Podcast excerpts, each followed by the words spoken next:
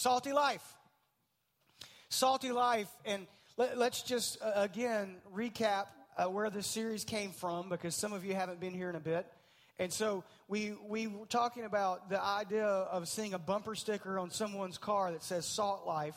And then you would immediately think, yeah, they probably surf or they fish or they, you know, they live near the beach. Are they a tourist? And they just thought it was a cool sticker. And then they leave. So that would not be the same person we're talking about. We're, we're talking about someone who that just kind of identifies or represents them. And so then that leads into the idea of me being in public, somebody coming up behind me at public saying, So I hear you're a Christian. So I turn around and look, and there's this guy who attends church here. I didn't, I didn't recognize him, but he does attend church here. Uh, and so I, we began to talk. And on the way home from Publix, this, this idea hit me of if he didn't know what you did for a living, if he didn't know you had a platform every week, would he really, really say those words to you? And it wrecked me. I mean, it completely like floored me. So much so that I'm driving. Uh, we live south of Publix, way down down south, nine miles uh, north of the inlet, and so I'm driving, and God's dealing with my heart in such a way that I can't even pull in my neighborhood. I just keep going to the inlet, and I'm just God's just like working in my heart. Jason, would would would somebody really know? And so that, that flowed into me, again, seeing a bumper sticker and saying, Am I living a salty life? Am I living a life in such a way that someone would know if they ran across me and didn't know what I, I did for a living? Would, would they know that, that I was a Christ follower? Am I living a salty life? Matthew 5.13 says it this way You are the salt of the earth, but if the salt loses its saltiness, how can it be made salty again? It is no longer good for anything except to be thrown out and trampled underfoot. In other words, Jesus is saying, Look, guys, if you're a Christ follower, you are called to be the salt of the earth. First week, we, we looked at this series. We talked about a scale and how on this side of the scale, there's this, there's this gnarly world, and on this side are those of us who profess Christ as our Savior, and we are called and challenged by the Word of God to hold the balance in this world that we live in. That's a huge challenge, isn't it? And so, so we're the salt of the earth, and the salt loses its saltiness. What good is it anymore except to be thrown out and trampled underfoot? So we are the salt of the earth. And so the question that I would submit to you and propose that maybe you ask yourself are you living a salty life? First of all, with those closest to you, your spouse, your children, and then broaden that out to your coworkers, and then your neighbors. That's a given right there, your neighbors. yeah, that's fun. And then, because um, sometimes I get home from work, I don't want like I don't want to talk to my neighbors. I don't want to talk to anybody. I don't, you know, I just want to zoom in, get out, be done. Um, but but am I being salty to my neighbors? And am I being salty to people in my, my office? Am I being salty to those around me? And so, what does salt do? It flavors, preserves, makes you thirsty. So, am I bringing flavor to the people who God has put in my life? Am I preserving the community in which God has placed me in with godly values and kindness and the fruit of the Spirit?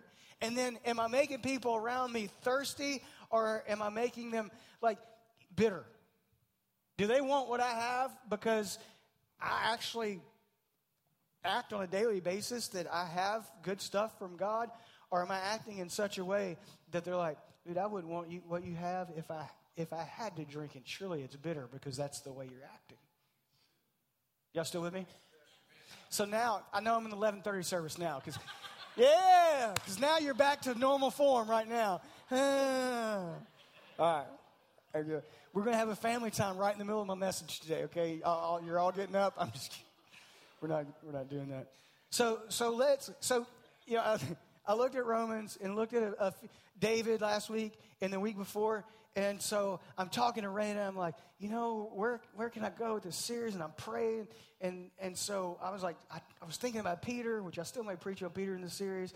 And, but it was back to restoration and then looking at, at so many people in the Bible. And every time we landed at restoration, and, and she, she basically said, which all good wives do, she didn't say it, but she meant it. You're an idiot.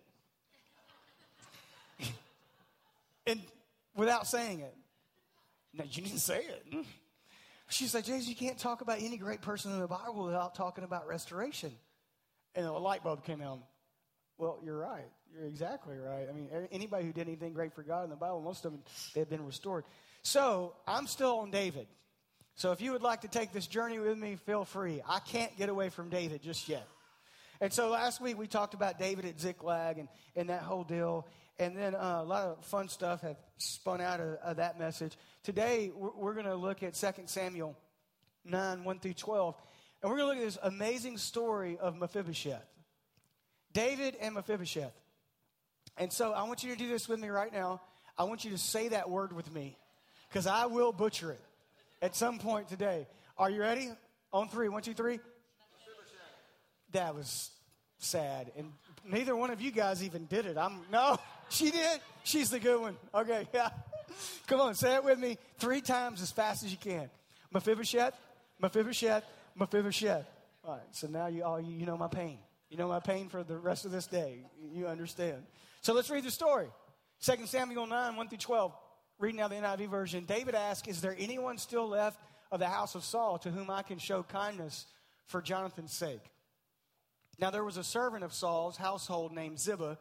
They summoned him to appear before David, and the king said to him, Are you Ziba? At your service, he replied. The king asked, Is there no one still alive from the house of Saul to whom I can show God's kindness? Ziba answered the king, There is still a son of Jonathan. He is lame in both feet. Where is he? David asking. The king asked. Ziba answered, He is in the house of Makar, son of Ammiel, in Lodabar. So King David had him brought from Lodabar from the house of Makar, son of Ammiel.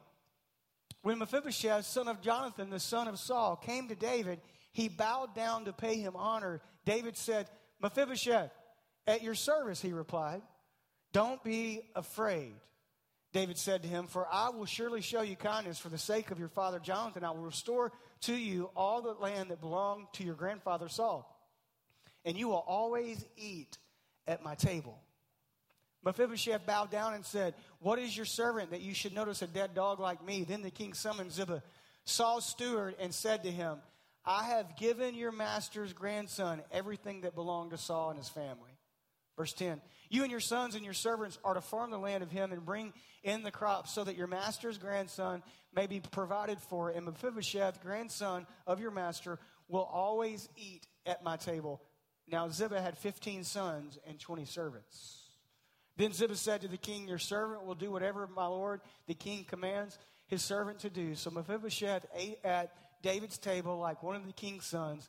Mephibosheth had a young son named Micah, and all the members of Ziba's household were servants of Mephibosheth. Let's pray. Father, thank you for this day. Thank you for your goodness in our life. Thank you for your word. Lord, I pray right now that you would get me out of the way and you would get in our way. In Jesus' name, amen. Here we go. Number one David was salted because he asked the right questions. If you're, if you're like in your early 20s, late 20s, in, in your mid 30s, late 30s, early 40s, late 40s, early 50s, late 50s, early 60s, late 60s, if you're in your 70s, 80s, and if you're fortunate enough to be in your 90s, and I, I, maybe like the century mark, there is an unbelievable spiritual lesson that we can learn as Christ followers in asking God the right questions. And David was a master at this. 2 Samuel 9, 1 through 4, we'll read verse 9. David asks, Is there anyone still left of the house of Saul to whom I can show kindness for Jonathan's sake? So, so if you go to verse 4, Kim, can you do that? So David asks the right question and he gets to verse 4. Where is he? Because Ziba says, Yeah, there is somebody. Where is he? He's in Lodabar. Lodabar means a barren, nasty place.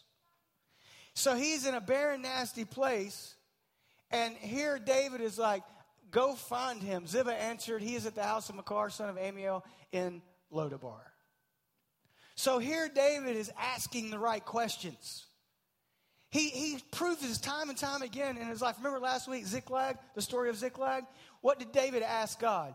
Shall I pursue the raiding party and will I overtake them? Because David, he, he didn't want to go out to battle until he knew if, if like God was on his side. Shall I pursue them and will I overtake them?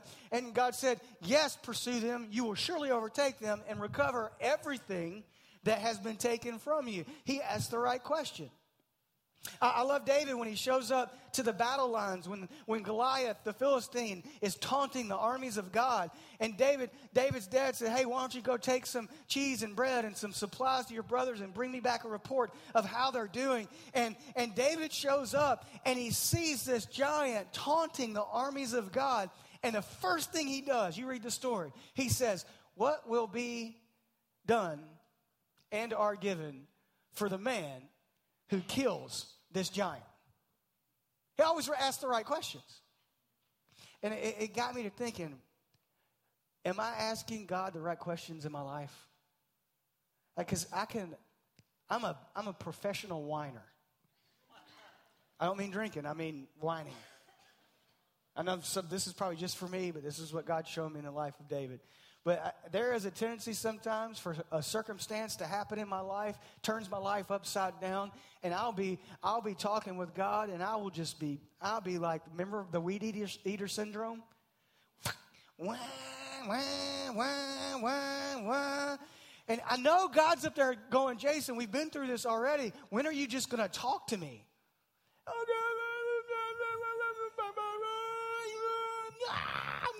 And God's okay with that. Don't get me wrong. God's big enough for any question you have, but God loves when his children ask the right questions. And the right questions are asked when we reveal how great God is through reading His Word, and we ask questions that are in reference to how great God is. Remember last, last week we talked about David was salty because he didn't let a circumstance determine the, the greatness of God? Well, David asked the right questions because he was, he was so in tune with who God was at this point of his life and he, he's like, is there anybody left in Saul's family? Is there anyone left? So in my own life, as Jason, and you can take from this what you will, are, are you, am I asking God the right questions? And say, Jason, is there a wrong question to ask God? Absolutely not. Absolutely not. God is big enough for any of your questions. But sometimes our questions don't get answered because we're asking questions that have already been answered. Amen. You get what I'm saying? David, David was locked in on how he knew how great God was, and he knew what God could do, had done, will do, and, and so he was asking the right questions. So when you come across that fruit of the Spirit in the Bible, it's called kindness. David said, Is there anybody left in the lineage of Saul and Jonathan that I can show kindness to? David was asking a question that was in line with the Word of God because he was in a place of authority and he should be showing kindness. So, are we asking the questions in our life? Are we asking questions of God that are in reference to the Word of God? he, he asked the right questions. Next thing, number two. David was salty because he understood the importance of covenant. 2 Samuel 9 5. So David had him brought from Lodabar, from the house of Makar, son of Ammiel. So now, here comes Mephibosheth, who is the last breathing relative of Saul. Saul tried to kill David. David was best friends with Jonathan, and Jonathan was Saul's son. You Still with me? so, so we're still tracking. So here, here you have, here you have this whole idea of, and now, now you remember the story, right? David and, and Jonathan are hanging out, and David says, Jonathan, your dad's trying to kill me. And Jonathan says, My dad would never kill you. David says, No, I'm serious. He's trying to kill me. He would never try to kill you. Dude, he threw a sword at me and pinned me against the wall. I'm pretty sure he's trying to kill me. And so they devise this plan. They get the boy to come out and shoot some arrows. And sure enough, Jonathan goes back, finds out, I'm paraphrasing because we already talked about this, finds out that yes, my dad's trying to kill my best friend. And so I'm telling you, the Bible's better than TV.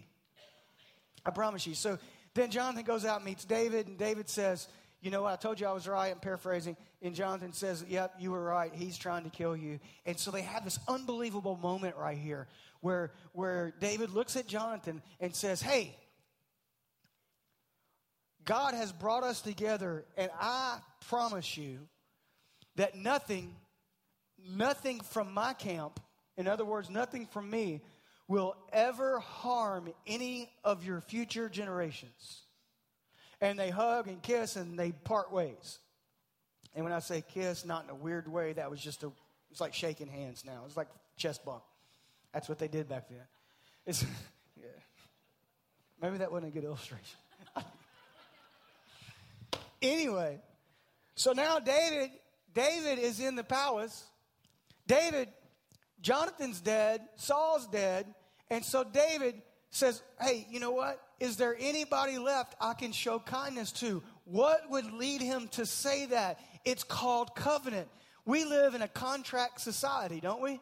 You do what you're supposed to do, I'll do what I'm supposed to do, but the moment that you don't do what you're supposed to do, I'm released from what I said I was going to do. And, and this was a covenant society, and, and he had made covenant with Jonathan. And so David to me was salty to those around him because he understood covenant so much so he was trying to find someone to show kindness to because of his covenant to Jonathan. Hey, if you're here today and, and you've been divorced, yesterday's gone, today's a new day. If you're here today and you're married and you're struggling in your marriage, can I encourage you right now at this very moment to realize that you got married before God in a covenant and do whatever you have to do. Bite as hard, scream as hard, spit as hard, go get help from somewhere. But you will be glad one day that you stayed in that covenant, and it will be salty to future generations to come and salty to those around you who know that you're going through a living hell right now. But if you just keep going, keep pressing, keep doing what you said you were going to do at that altar, it'll pay off one day. It'll pay off. It, it, it will literally pay off one day in the sense that you'll, you'll have grandkids and you'll, you'll see your children prosper and you'll, you'll, you'll be able to say, you know what? And, and I love the, the, the words of Billy Graham's wife. I forget, what's her name? I don't, I don't know her name. What is it? What is it? We are all saying it at the same time. Ruth. Ruth. Is it Ruth? What is it? Or just Ruth? I told you, I told you before, growing up, I thought my first name was Dang It. And that's putting it lightly. and my last name was Jason. Dang it, Jason. so, anyway, she, she, uh, she, said, um, she said, no, divorce was never an option. Barbara Walters asked her, and, and there was a pause, and Barbara Walters said, well, that's awesome. And she said, murder was. straight up, she straight up pulled national television, murder was. And I, I think she was serious. So I've been married 20 years now. Yeah. There's been some attempts on my life. Just, just let me let me encourage you today, man, as a friend, as a pastor. Let me encourage you. Keep going. Go the extra mile. Do what it takes. Stay in that covenant and don't live your life in a contract state of mind. As Christ followers, we should live our lives with our relationship with Christ in a covenant state of mind. And, and a, covenant state of mind will make you salty to the rest of the world that we live in. It really will. Number three, David was salty because he was not power hungry. It's good. 2 Samuel 9 6, when Mephibosheth, son of Jonathan, the son of Saul, came to David, he bowed down to pay him honor. David said, Mephibosheth, at your service, he replied.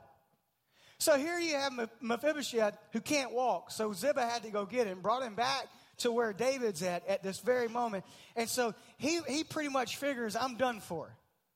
Like, David's going to kill me because I have the last bit of Saul's blood left in, in, in me. And in that time, in the context of the story, anyone who took over a kingship found anybody else that was related to the former king and killed him. That was just the way things rolled. And so, so, so here you have Mephibosheth, and he's like, at your service. So David, by all rights purposes, should have killed Mephibosheth. It would have been normal for David to do that. But he didn't. He didn't, and to me, that's salty. Because we live in a world today, and correct me if I'm wrong, maybe you live in a different world. We live in a world today where we're taught that power is good. right? Get power, get more, have more. Do whatever you have to do to climb the ladder.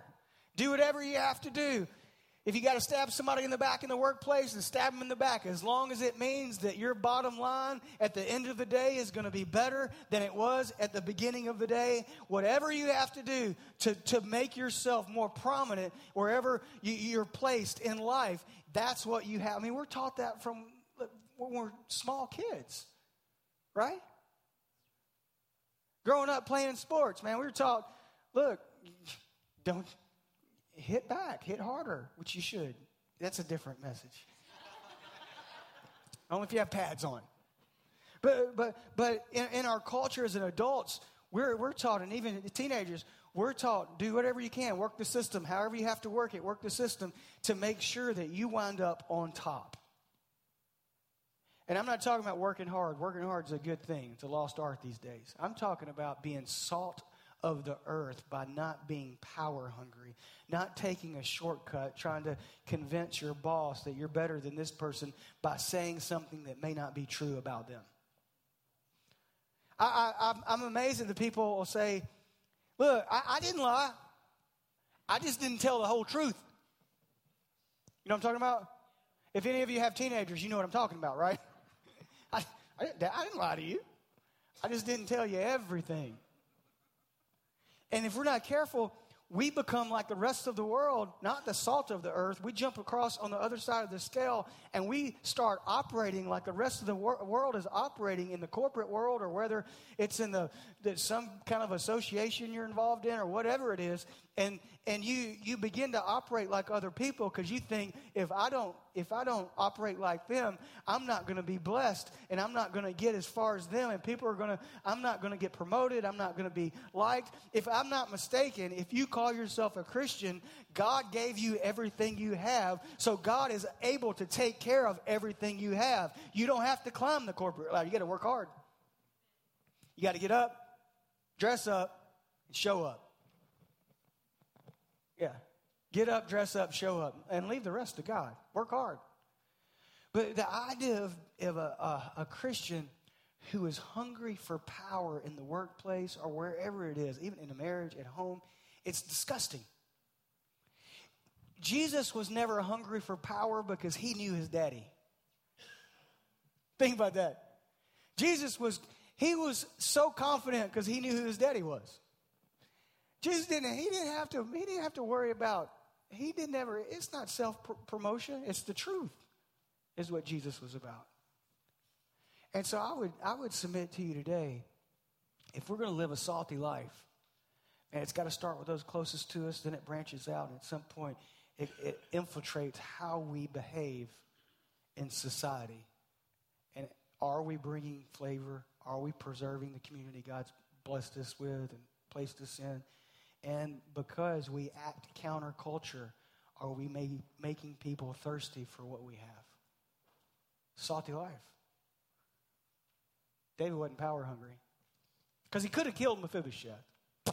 Done. Have him killed. Find him, have him killed. He didn't do it. Number four, salty life. David was salty because he gave what he had, he gave what he had received. 2 Samuel 9 and 10, you and your sons and your servants are to farm the land for him and bring in the crops so that your master's grandson may be provided for. And Mephibosheth, grandson of your master, will always eat at my table. Now Ziba had 15 sons and 20 servants. That's a busy dude. So here, here we have David, who, by all intents and purposes, should have killed Mephibosheth, but he didn't.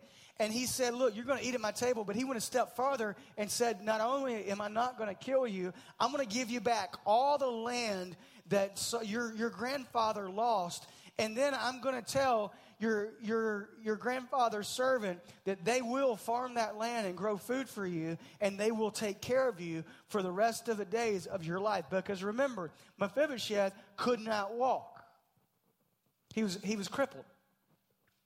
And so here, here we have this amazing story of paying it forward. And David's like, you know what? I didn't work for any of that land. It wasn't my land anyway.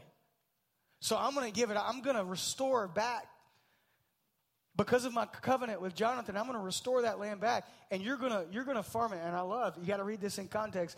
When a king said something in that day, it wasn't like, "Hey, if you want a job, um, I'll pay you this much an hour, and if you'd like to farm this land, you know, and take yeah yeah we'll work we'll work out all the details later."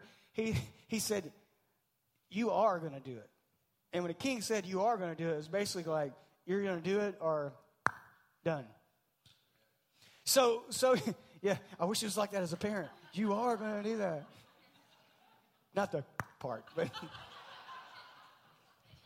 no. You and your sons. So, so now, so now we have this idea. To me, David is so salty because he, he knew, the Bible says, to whom much is given, much is required. He knew that he had been given so much in, in the sense of what God had done for him up to this point, and he was just looking for someone to bless. Can I honor my covenant? And then he finds Mephibosheth. The whole story to me is amazing. Who can you give something to this week? And I'm not talking about monetarily, maybe, but how can you pay it forward this week? How can you pay it forward? This, this is about 16, 17 years ago, and um, at least because my son was still in a, a car seat and Raina and I are traveling somewhere, and we, we went through, um, this is when we were still sinners, we went to a fast food place. It was, it was, what was it called? Healthy fast food. Is that what it was? It was greasy. Chicken, chicken, chicken. Anyway, so we're, we're pulling through the drive through, and um, we pull up, and, and this is how much this story marked me because 17 years ago, and I still remember it like it was yesterday. We pull up to the, the window, and I try to pay um, for the health food. And, and, and so the lady goes, It's already been taken care of. And, and that has happened to us over the years before, and we've done it for people later in our life when we actually had money, you know, to, you know, just to bless people. You see a young couple over there, and actually we were on our honeymoon, and somebody paid for our lunch. Yeah, but anyway, so we get, she says, already been taken care of. And I was like, okay. So I look at Raina and say, like, check the bag because we didn't pay for this. Make sure, like, this is on the up and up. Make sure we got all 18 Happy Meals. so, so like, I'm like, okay, it's all there. Thank you. And I start pulling off, and Raina goes, wait. Now, how many of you love when your spouse does that to you while you're driving? I can't stand it. Like, sweetie, I don't have much life insurance. If you kill me, uh, you're not going to get much. Stop doing that. She'll do it. That's the good one right there. Wait. and I slam on the brakes. I'm like, what? What? What? And she's like, let's pay for the car behind us. And I'm like, ooh, yeah. Little did we know it was a van full of people. but that's no story. I should have looked back first. Sweetie, why don't we pay for the one behind them? That, that, that would be better. But, but I always remember that because we got so giddy about doing that. We were like, we, we were like just little kids again. We were so stoked to pay for, you know, it was little or nothing, probably 20 something bucks or whatever. We were, it was like, it was so much fun to do that for them, which someone had done for us. And it, it led me to think, I remember that day, I wonder how that started. I wonder if it started early, early that morning, and somebody said, honey, that car behind us, that, that single mom, she looks like she's just really struggling right now. Let's, let's pay for her breakfast. And maybe that allowed someone along the day that, that was hurting to spend money on something else that they really needed to spend money on. I don't know. I don't know how long it went on. All I know, it's better to give than to receive. And it's uh, unbelievably in our world this day to be salty by giving what we've already been given. Inside the church, giving grace where we've received grace. Outside the church, giving grace where we've received grace. Understanding that whole idea of without what God's done in our life, we wouldn't be here anyway. How be it, how crazy is it for us to hang on to this grace that God's given us on our own? And that brings us to the last point, number five. David was salted because he understood grace. He understood grace. Then Ziba said to the king, Your servant will will do whatever my, my lord the king commands his servants to do. So Mephibosheth ate at David's table like one of the king's sons. Wow. Mephibosheth had a young son named Micah, and all the members of Ziba's household were servants of Mephibosheth. In other words, everything that David had told them they were going to do, they were already doing. And, and so he had reinstated Mephibosheth. But if you go back to the point, David was salted because he understood grace. He had lived grace, he could give it because he had experienced it. And then you got to understand no one got to eat at the king's table except family, mainly his sons. So now, all of a sudden, it reminds me of the story of Joseph coming from the, the pit to the prison of the palace, almost in one, you know, just whoosh, God found him. Mephibosheth thinks he's going to get killed. He doesn't get killed. He gets all the land that his family had worked for it back, and then somebody's going to farm it for him because he can't walk. And now he's going to eat at the king's table like one of the king's sons. Wow, that's a good day. Because you know how he was he was injured, right? Saul, they were fleeing the, the, the palace, and he was dropped because David was taking over the kingship. He was dropped and he was paralyzed. But think about this. History shows us, history shows us that that Mephibosheth was probably five, six years old. And now he's reevaluating the king's table. Because you know that he ran around like a, as a little boy and ate at that table because he was one of the king's sons. Mephibosheth says king of a son and it means blessed and highly favored. He's living in Lodabar, which means a barren place. So now everything's being restored back to him. And David said, He will eat at my table forever. It's done. I'm the king. I'm telling you right now. Mephibosheth is going to eat at this table. So you got to think about it like this. You, you think, so when you're sitting at a table, you got to think, you know, I'm not sure what goes on under that table, but I can't see. So he's he is he's absolutely positively crippled. But when he sits at the table, he looks like what? He looks like everybody else, doesn't he? He's been he's been restored back to a place of kingship, if you would. So he he's sitting at the table and he, he's looking around at all David's sons, and he's like, you know what? Maybe I'm not so bad. Maybe, and that's what Jesus Christ has done for us. This is a foreshadow of Jesus. Because if I would have came in this morning, the things I do for you people, this already went viral. So I hear. If I would have came in this morning, Mark Wood, if I would have came in and I, I, I, and I walked out, first of all, if you were visiting, you would have left immediately. Hopefully. Second of all, if you attend church here regularly, you'd be like, what in what is, what is he doing? Like, why? Why is he doing that? And so, um, like, what? but, but watch this.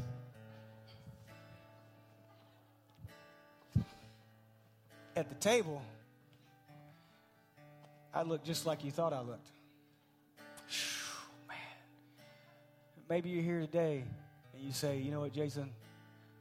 I, I thought there were things, or I think there are things in my life that God just can't handle. Can I tell you, when He died on that cross, He gave an open invitation to sit at the king's table. That's what the story's about. It's beautiful. It's such a beautiful story. And that's what it's about. It's about an open invitation to sit at the king's table. And through what Jesus Christ did for us, our deficits are not visible to God. Do we have to work on them? Yes. And that's why the Bible says the only way to come to God is through His Son, Jesus Christ. And so, no matter what you're struggling with today, no matter what you're going through, I would encourage you to pull yourself up to the King's table. Accept the grace and the love and the mercy that God showed us through sending his only son, Jesus Christ. Make that decision today with walk, to walk with God. And don't let anybody tell you you're not good enough. I mean, I'm not going to come to work like this tomorrow.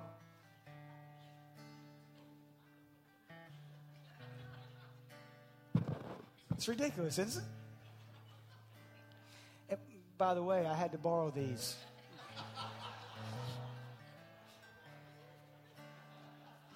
I'm not that flamboyant. But when I sit back down at the table, we just talk, just hang out. I tell you, that's the kind of God we have. So if you feel off again in an area of your life, why don't you just sit at the table and talk? Get it out in the open. Bow your heads all over this place before we're dismissed. Maybe that's you and say, Jason, I, I'm realizing today that I, I need to sit at that table. Furthermore, I need God's forgiveness in my life. I need a fresh start. I need a new beginning. Basically, what you're saying is, is I need Jesus in my life. I've never taken the moment to stop and and, and really assess my spiritual condition. Salvation, interesting word. Salvation is a faith issue. You hear people talk all the time about being, hey, have you been saved? And, and what, what, all that means is, have you taken that faith part of your heart and placed it in belief that Jesus Christ is the Messiah? That he was born of a virgin, that he lived a sinless life, that he took our death and sin on the cross.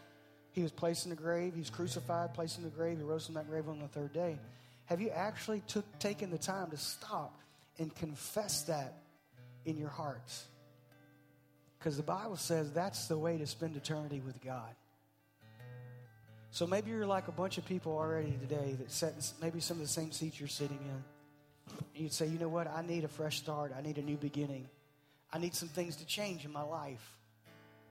I definitely know that. And right now, I'm feeling in my heart that a relationship with Christ is the way those things are going to begin to change. If that's you and you're in this place right now, nobody's looking around, if that's you, slip your hand up and put it right back down. I want to pray. I see your hand. I see your hand. I see your hand. Thank you. I see your hand. See, I see your hand, bro. That's awesome.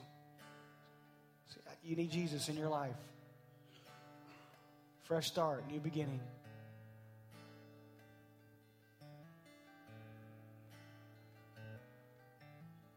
If you raised your hand, I want to pray with you. It's just my honor. There's nothing magical about this prayer. It's just you taking that faith part of your heart and, uh, and just opening your heart up. So if you raise your hand, open your heart up. When church is out today, go out to the East Lawn, to the tent, and get a Bible and a devotion. Sign up for a life group. Get, get, get a jump start on your new journey. Most important part is the fact that you realize that you can't do life without God productively. So that if that was you and you raised your hand, pray this with me. Father, thank you for loving me. Thank you for chasing me. Thank you that I'm in the seat today. And right now, at this very moment, I'm confessing in my heart that I believe with all my heart that Jesus Christ is the Messiah. God, I believe with all my heart that Jesus Christ was born of a virgin. I believe with all my heart he lived a sinless life. He took my death and sin on the cross. He was placed in the grave and he rose from that grave on the third day. And I believe with all my heart he's coming back for me one day. So, right now, God, thank you for the forgiveness that's been granted to me through you sending your son to die for me. God, would you let your love and your grace and your mercy flood my soul at this very moment? Thank you for a fresh start. Thank you for new beginnings. In Jesus' name, amen. Amen. Hey, I love you. If you raised your hand, go by the tent and grab a Bible, okay?